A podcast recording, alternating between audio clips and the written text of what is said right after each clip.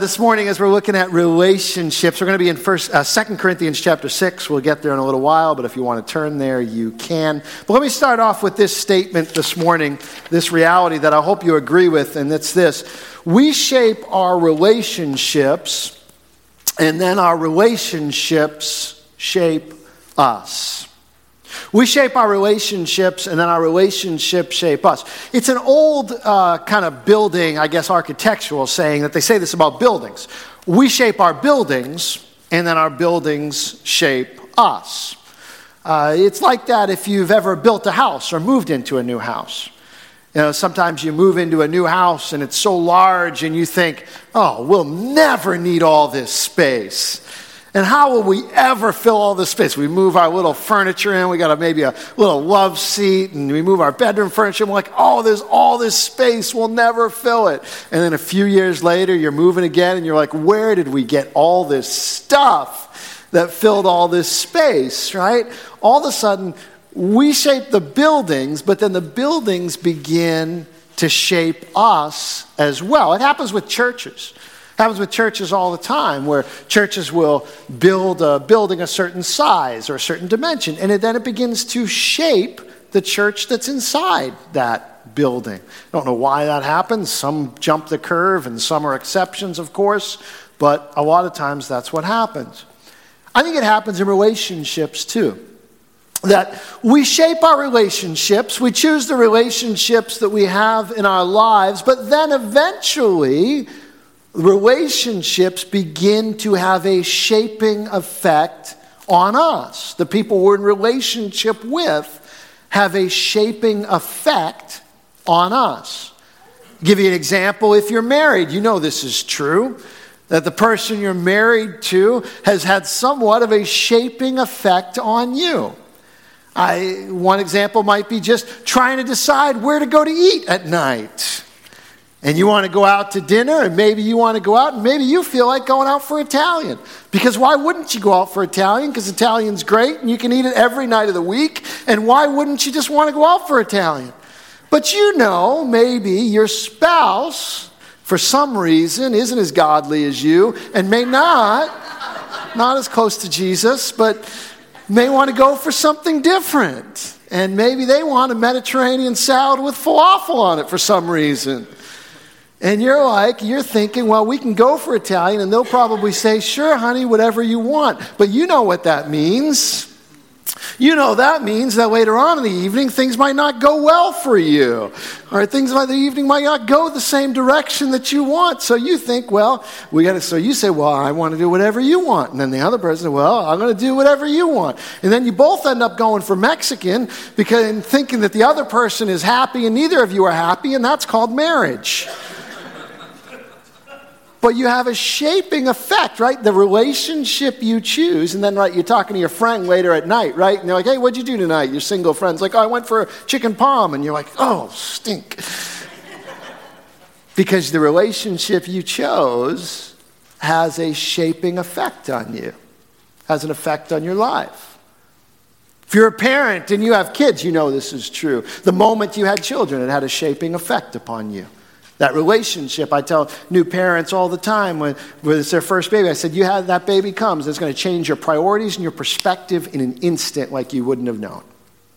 I don't know how it happens, it just happens. All of a sudden, things that were important to you aren't as important to you anymore. And you don't turn the TV on, you just sit around that little bassinet staring at that little baby. They're not doing anything, but you can't do anything but just stare at them. Because this relationship has had a shaping effect on you. We shape our relationships, but then our relationships shape us. It's true with people we know, uh, but it's also true in our spiritual life too. If you're a Christian and you've chosen to follow Jesus, that has had an effect on you. You're in a relationship with God, and it has a shaping effect on you. Let's look at 2 Corinthians chapter 6. We're going to look at different parts of this passage this morning eh, from verse 14 to the end of the chapter, verse 18. But I want to read um, just a couple of verses at the beginning, verse 14. Uh, the end of verse 14 and then verse 16, which talks about our relationship, a Christian's relationship with God. And this is what it says about if you're a Christ follower, if you have chosen to follow Jesus, here's what God's word says about you. It says, For we are the temple of the living God. As God has said, I will make my dwelling among them and walk among them, and I will be their God, and they shall be my people. And then in verse 18, it says this I will be a father to you and you shall be my sons and daughters to me, says the Lord Almighty. So, if you are in a relationship with God, there's two things that this text says about you that's true about you. One that's true about you is you are a temple of God's living Spirit. That as Christians, we don't believe that there's some building somewhere in the world where God's Spirit dwells and you have to pilgrimage to it or go to it to, to get close to God or to know God. What the Bible says is with the death and resurrection of Jesus Christ, God's Spirit, in a sense, was dispersed into those who put their faith in Jesus. So if you follow Jesus, what God says is, I will put my Spirit, the living God, will come to live in your life. And then the second thing he says is when you come to follow God, you become a child of God. God becomes your father, and you become a son and a daughter of God. So that relationship has an effect on us, has a shaping effect on us. So when you encounter difficulties or you encounter challenges, there's a shaping effect that you are not encountering them in a hopeless situation. You are not encountering them thinking that there is not a God who is in larger control of the situation. It has a shaping effect on you. When you come to a difficulty in a relationship in your life, you have to come to it with the sense of God has forgiven me, and so I'm called to forgive others. That God has been gracious to me, and so I'm called to be gracious to others. We shape our relationships, and then our relationships shape us. And if you choose to be in a relationship with the God who has forgiven you and been gracious to you, then that has to have an effect on how you will relate to other people as well. Another thing the Bible talks about in the life of a believer is the fruit of the Spirit. And what that means is God's Spirit that's living in you, that we just talked about, is going to bring out characteristics of your life that might not come about if you weren't in relationship with God. You become shaped into a person of patience, kindness, love, self control, peace, things that might not naturally come about of yourself, but because you have God's living spirit living within you, that you become and start to become shaped into looking more like the living God. So here's the reality. We shape our relationships, and our relationships shape us. And if you're a Christian, we should most of all and first of all be shaped by our relationship with God. So, into that situation, with those truths and that reality being the case, here's what Paul says in chapter 6, verse 14 Do not be unequally yoked with unbelievers. Do not be unequally yoked with unbelievers. Or if I can paraphrase it another way, uh, I would say it this way shape your closest relationships carefully. Shape your closest relationships carefully. When we come to 2 Corinthians chapter 6 verse 14, those of you who may have been Christians for a while you've read this text, you've probably heard this text preached in the context of marriage.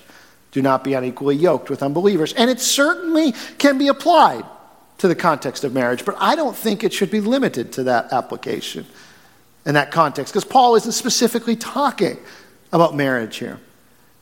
He's talking about the fact that if you're a believer, that you're going to have certain close relationships and you need to be careful about who you are in close relationship with.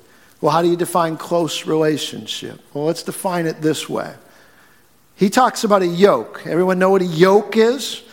A yoke is, uh, we're not as much of an agricultural society here, but, but a yoke, you can probably picture it.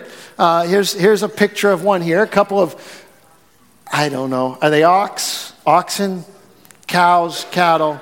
Somebody knows. I don't know. They're animals. Um, and they have this yoke across them, right? And they, it's pretty even. One, the one on the my right looks a little taller than the other, maybe, maybe not completely equally, but the same type of animal. And you have this yoke upon them that binds them together. It brings them together. And here's what happens with the yoke whichever direction one animal moves, the other animal is going to be pulled in. Right? Whichever direction. That's the whole thing of the yoke.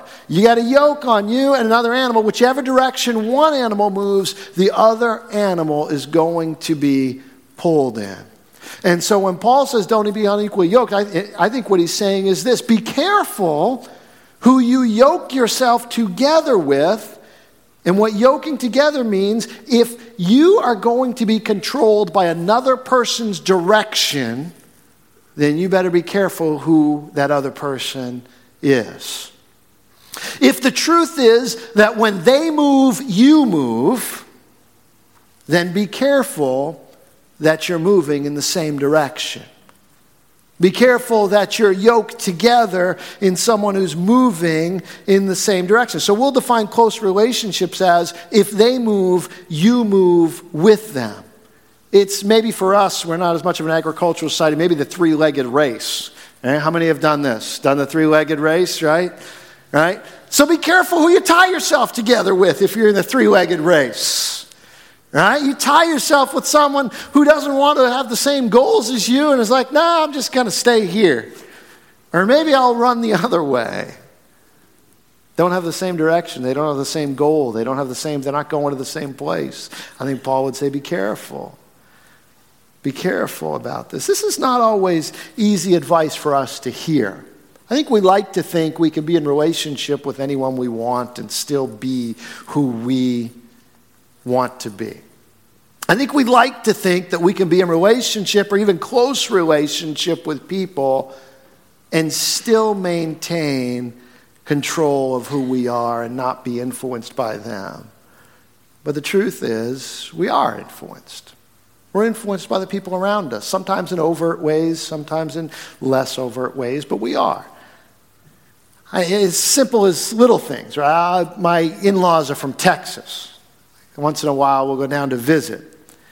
When I come back from Texas, I find myself talking slower, using phrases like y'all and fixing to do stuff. Eventually, we work that stuff out, but eh, you can't help it. You're going to be influenced by the people around you. It's true. And Paul says, so don't be unequally yoked with unbelievers. The context that Paul is talking to is this it's the city of Corinth in the first century. city of Corinth in the first century is an extremely religious city. They have the temple of Aphrodite, the goddess Aphrodite there. It, it, it towers over the city with its 1,000 female slaves that work it. Paul is talking to this small group of Christians that comes out of that culture. Everything in their life is influenced by this cultic religious worship. The marketplace that they buy meat at. They go down to the butcher, and the butcher had just finished sacrificing this meat to a local goddess, and they have this meat for sale in the marketplace. The restaurants they go to, the social atmosphere places, they're all places controlled and influenced by local deities. Paul's talking to these people in this very religious culture. And then he raises these five questions to recognize their difference and how they're called out of. He says this For what partnership has righteousness with lawlessness? What fellowship has light with darkness? What accord has Christ with Belial, which is another name for Satan? What portion does a believer share with an unbeliever? What agreement has the temple of God with idols? What he's saying is look, if you are called to be a Christian, there's going to be differences to you. It's as different as light and dark, and righteousness and lawlessness, and Christ and Satan, and the temple of God and the temple of idols. There's going to be differences. So be careful who you enter into close relationship with. Because you're going to be influenced by it. It's the reality of it. Uh, one example of it, how it happens, um, this happens with us. Suppose you're running your own business and you're running a business, and when you run it, you started it maybe, you founded it, you're directing it, you're taking it in whatever way you want to go, and you're bringing on the people you want to bring on, you're deciding what you're going to do with your business, and then one day you said, you know what, the business is doing so great, I think I'm going to take the business public. And you decide to take your business public, and suddenly you take it, and now you have shareholders in your business. And now you are not completely in control of everyone. In fact, you have a covenant with your shareholders, an agreement that you're going to do everything you can to earn them a return on their investment. So now you have closely tied yourself to someone else's goals. Where before you might be able to make a decision to say, you know what, I'm going to sacrifice that profit because of this value of mine. Now you may not have that freedom in that decision happens in business and it happens in life. You tie yourself to someone in a covenant, in a contract, in an agreement who may have different goals, and suddenly you don't have the freedom maybe to live out life the way you know that you're supposed to live it out. And you say, Pastor, okay, well, what's that got to do with me? I buy my steak at Market Basket, not from a local butcher that sacrificed it to an idol. True, but there's a couple things that haven't changed in 2,000 years. One is this we all have close binding relationships with other people. We still do. We still have close binding relationships with other people that when they move, we move. And two, everyone gives their worship to something.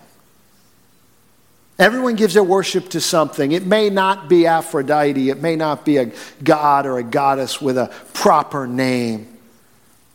But everyone gives their worship to something or to someone, even that something or someone is themselves, or pleasure, or enjoyment, or travel, or love, or laughter.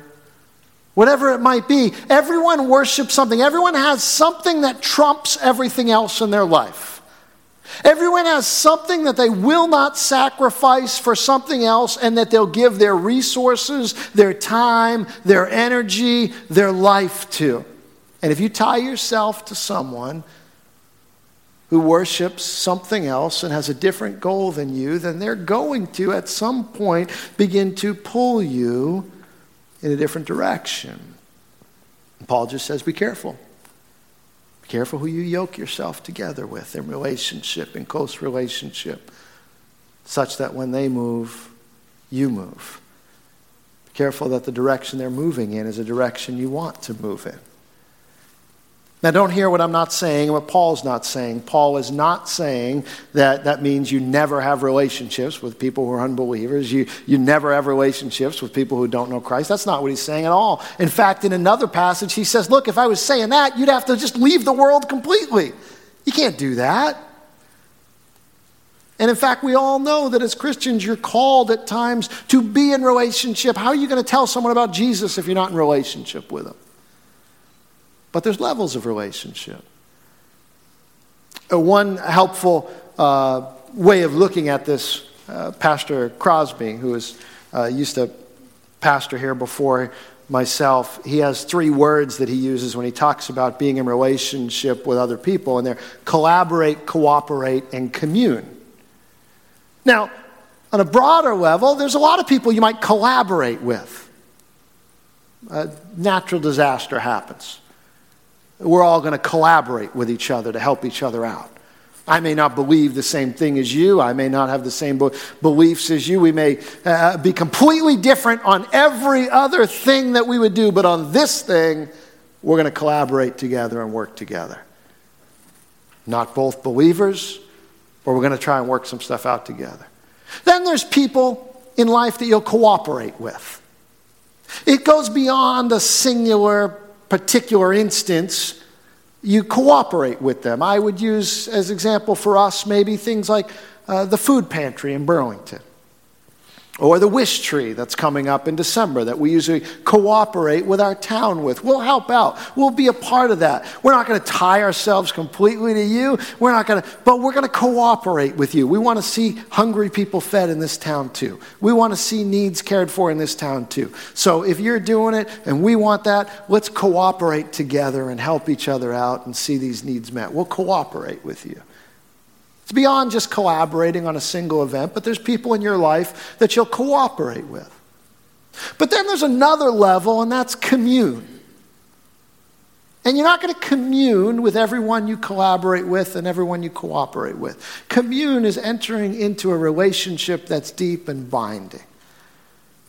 On a corporate level, I might say we commune with uh, our global outreach partners, and we commune with those who call Mount Hope home and church. We enter into relationship with one another, such that in some ways we're tied to one another. Care for one another, love one another. In an individual level, to commune is probably most intimate when it comes to marriage. You choose to commune with someone, enter into a lifelong covenant with them, that you will commune with them. There's different levels of relationships that take place. And each and every one has different consequences. And I would say the deeper level of relationship, the larger possibility for consequences that you'll have to deal with down the road. So be careful. Be careful who you commune with. Be careful who you tie yourself to closely in relationship. As a matter of case study, I think maybe one of the clearest case studies in the Bible is a man named Solomon. Uh, he was a king of Israel. I know sometimes keeping track of the kings in Israel is a daunting task. I'm not going to go into the history of it or confuse you with it too much this morning, but there were only three kings who were kings in the Old Testament over the united kingdom of Israel, nation of Israel Saul, David, and Solomon. And the one I want to look at just briefly this morning as a case study is Solomon, because it was after him that the kingdom split, fell apart, and never came back together again. There were very specific commands that God gave to anyone who might become king of Israel. They're found in Deuteronomy chapter 17. God said, You may indeed set a king over you, whom the Lord your God will choose. One from among your brothers you shall set as king over you. You may not put a foreigner over you who is not your brother. And here's some of the requirements. He must not acquire many horses for himself or cause the people to return to Egypt in order to acquire many horses, since the Lord has said to you, You shall never return that way again. And he shall not acquire many wives for himself lest his heart turn away, nor shall he acquire for himself excessive silver or gold. And God gives these commands. Hundreds of years later, Solomon becomes king, and here's how Solomon lives out his kingdom. And Solomon gathered together chariots and horsemen. Well, here we go. God said, Don't do that. He had 1,400 chariots and 12,000 horsemen, whom he stationed in the chariot cities and with the king in Jerusalem. And the king made silver as common in Jerusalem as stone. He made cedar as plentiful as the sycamore of Shephelah. And Solomon's import of horses from Egypt and Kue, and the king's traders received them from Kue at a price. And then, as Solomon goes on, afterwards, it says that Solomon, a little later in chapter 11, did this. He had 700 wives, princesses, and 300 concubines, and his wives turned away his heart. And ultimately, the testimony to Solomon. For when Solomon was old, his wives turned away his heart after other gods and his heart was not wholly true to the Lord his God, as was the heart of David his father. So Solomon did what was evil in the sight of the Lord, and did not wholly follow the Lord, as David his father had done. Now you look at that and you say, 700 wives. All right, Pastor, come on. This cannot possibly relate to me. No one has 700 wives and keeps 700 wives happy. That's not the point. They weren't wives in the sense of a relationship between a husband and wife you think about. They were political alliances. They were political alliances. You have a nation you want to make an agreement with, you marry one of the daughters of the king, and you make an alliance. You come into relationship with them. They become one of the wives of the king, and God said, Don't do that. He didn't just say, Don't do that because it's bad for marriage. It's true never worked out good. People that talk about why is polygamy in the Bible, I would say, well, look at it. It never works out well. It's never blessed of God. It never works out for the best. But he wasn't saying it just because it's bad for marriage. He was saying it's bad for the nation. It's bad for the direction of you following God. What you're doing is you're tying yourself in close relationship to people who have different goals than you. And you're going to end up going in a different direction. And that's exactly what happened. Solomon started out his reign as king real hopeful. In fact, God gave him the chance. He said, You can choose whatever you want, and I'll give it to you, Solomon. And he said, God, give me wisdom. And God said, I'll give you wisdom, and I'll give you even beyond that because you asked for wisdom. Started out real hopeful, but ended tragically. And why? Because he chose to yoke himself, to bind himself in close relationship to people who were going in a different direction. And it's a few thousand years ago, but it's not an unfamiliar story to us, is it? We all know those stories. We all know the stories of the young man or the young woman who had so much hope and promise before them. And they tied themselves closely to someone who was headed in the wrong direction. And they end up heading in the wrong direction themselves. And so Paul says, be careful. Be careful who you yoke yourself together with. Because you shape your relationships, and your relationships will shape you. Quite simply, Paul is saying this walk closest with those who are heading in the same direction. You're going to walk with a lot of people. You're going to journey with a lot of people. You're going to be in relationship with a lot of people. But walk closest with those who are walking in the same direction. Doesn't mean you cut off relationships with everybody. Doesn't mean you're not, you're not in relationships with people who don't follow Christ. Don't hear what I'm not saying. You need to be. We need to be salt and light. We need to be God's presence and showing and sharing the love of Jesus in this world. But walk closest with those heading in the same direction. Proverbs 13:20 says it this way, whoever walks with the wise becomes wise, but the companion of fools will suffer harm. Be careful. I could, one uh, last way I'll put it this way stick with those who are stuck with Jesus. Stick with those who are stuck with Jesus. Walk closely with them. It's interesting. I said at the beginning, we always think we're going to be the exception. We always think we're going to be the one that's not going to be influenced by others, but will be the one who influences others. And it's true, there's exceptions, but we are always going to be influenced by the people that we walk and tie ourselves closest to. Stick with those who are stuck with Jesus. We allow those relationships to shape our relationship with God, is what often happens. By walking closer with them than we walk with God. Who you walk with closest is going to have a shaping effect on the rest of your life, including your relationship with God. When we walk closely with a person, then what they believe and what they think starts to influence what we believe and what we think.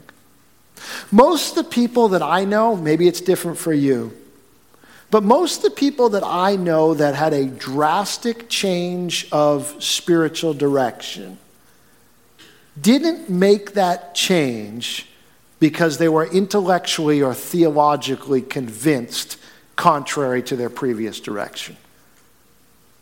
Almost everyone I know, the books I read, when I read about some leader that was traveling one direction and then began traveling another direction, often I'll read the book and I'll be looking for it, and it's almost always there.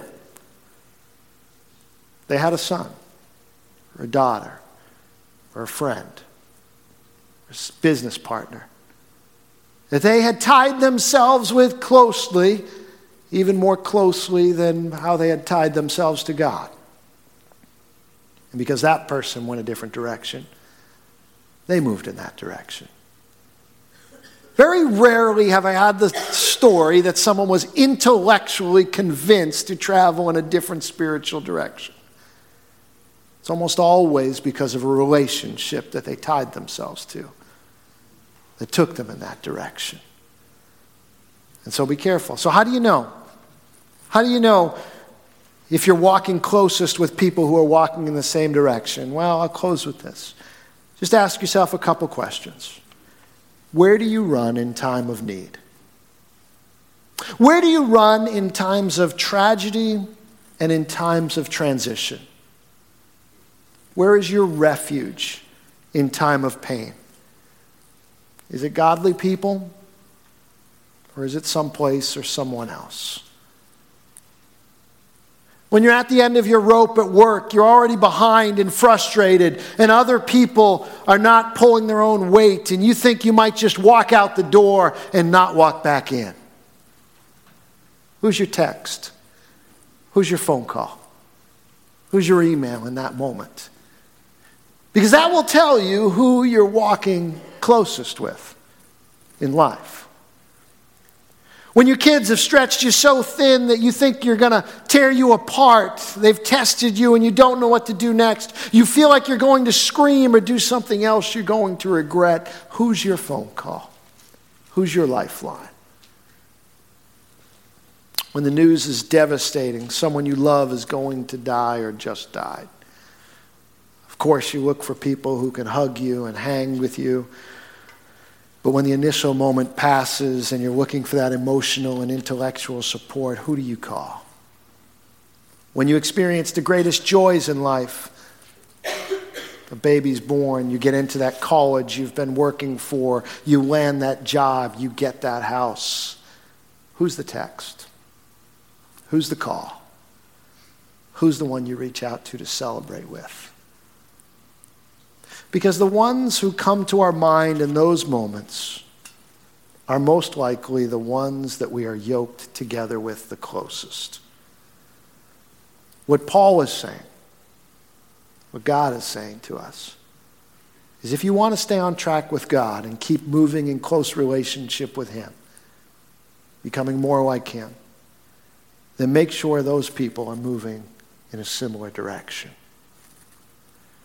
You might say, Pastor, the reason I run to people in my life who are walking in a different direction is because those are the relationships I have. Maybe even those are the only people who seem to care. Okay, fair enough. Two pieces of advice for you then. One, work to develop some relationships with people who are walking in the same direction when you're not in a time of tragedy and transition. Work today to develop a relationship with someone who's walking in the same direction. In fact, that's my call to you as you respond to this message before walking out of this room that you would think about who is a person who's walking in the same direction as you, following Christ, that you can begin to invest more in that relationship, that you can begin to develop more. So that when you do hit those times of difficulty, that you'll have someone walking in the same direction that you can turn to. Start working on those today. Secondly, I would say this let your mind and your theology overrule your feelings in those times. Call a person you might not be that close to, or call a pastor and be honest. Maybe you say something like this Look, we don't know each other that well. And I'm not coming to you to fix the situation or lay a heavy burden on you, but I have this problem or this pain. And I need to talk about it with someone who loves and worships God. And I don't have many people in my life to talk to about it. Can we talk? Maybe the conversation starts like that. Such that you talk with people who are moving in the same direction, have the same goal. Because I'll tell you what happens. When you go to someone who's moving in a completely different direction, you're going to get completely different advice. Because someone who doesn't have Christ as their goal, and understand that sometimes that means you'll experience places of sacrifice in your life. And that's okay because Christ is your goal. That sometimes you'll experience times of pain and God will call you through that and walk with you through that. And it's okay because Christ is your goal. But if you get around someone who doesn't have that goal, they'll tell you, well, you need to run away. You need to get out of there. You need to not forgive them. You need to hold on to your bitterness. You need to hold on to your pain.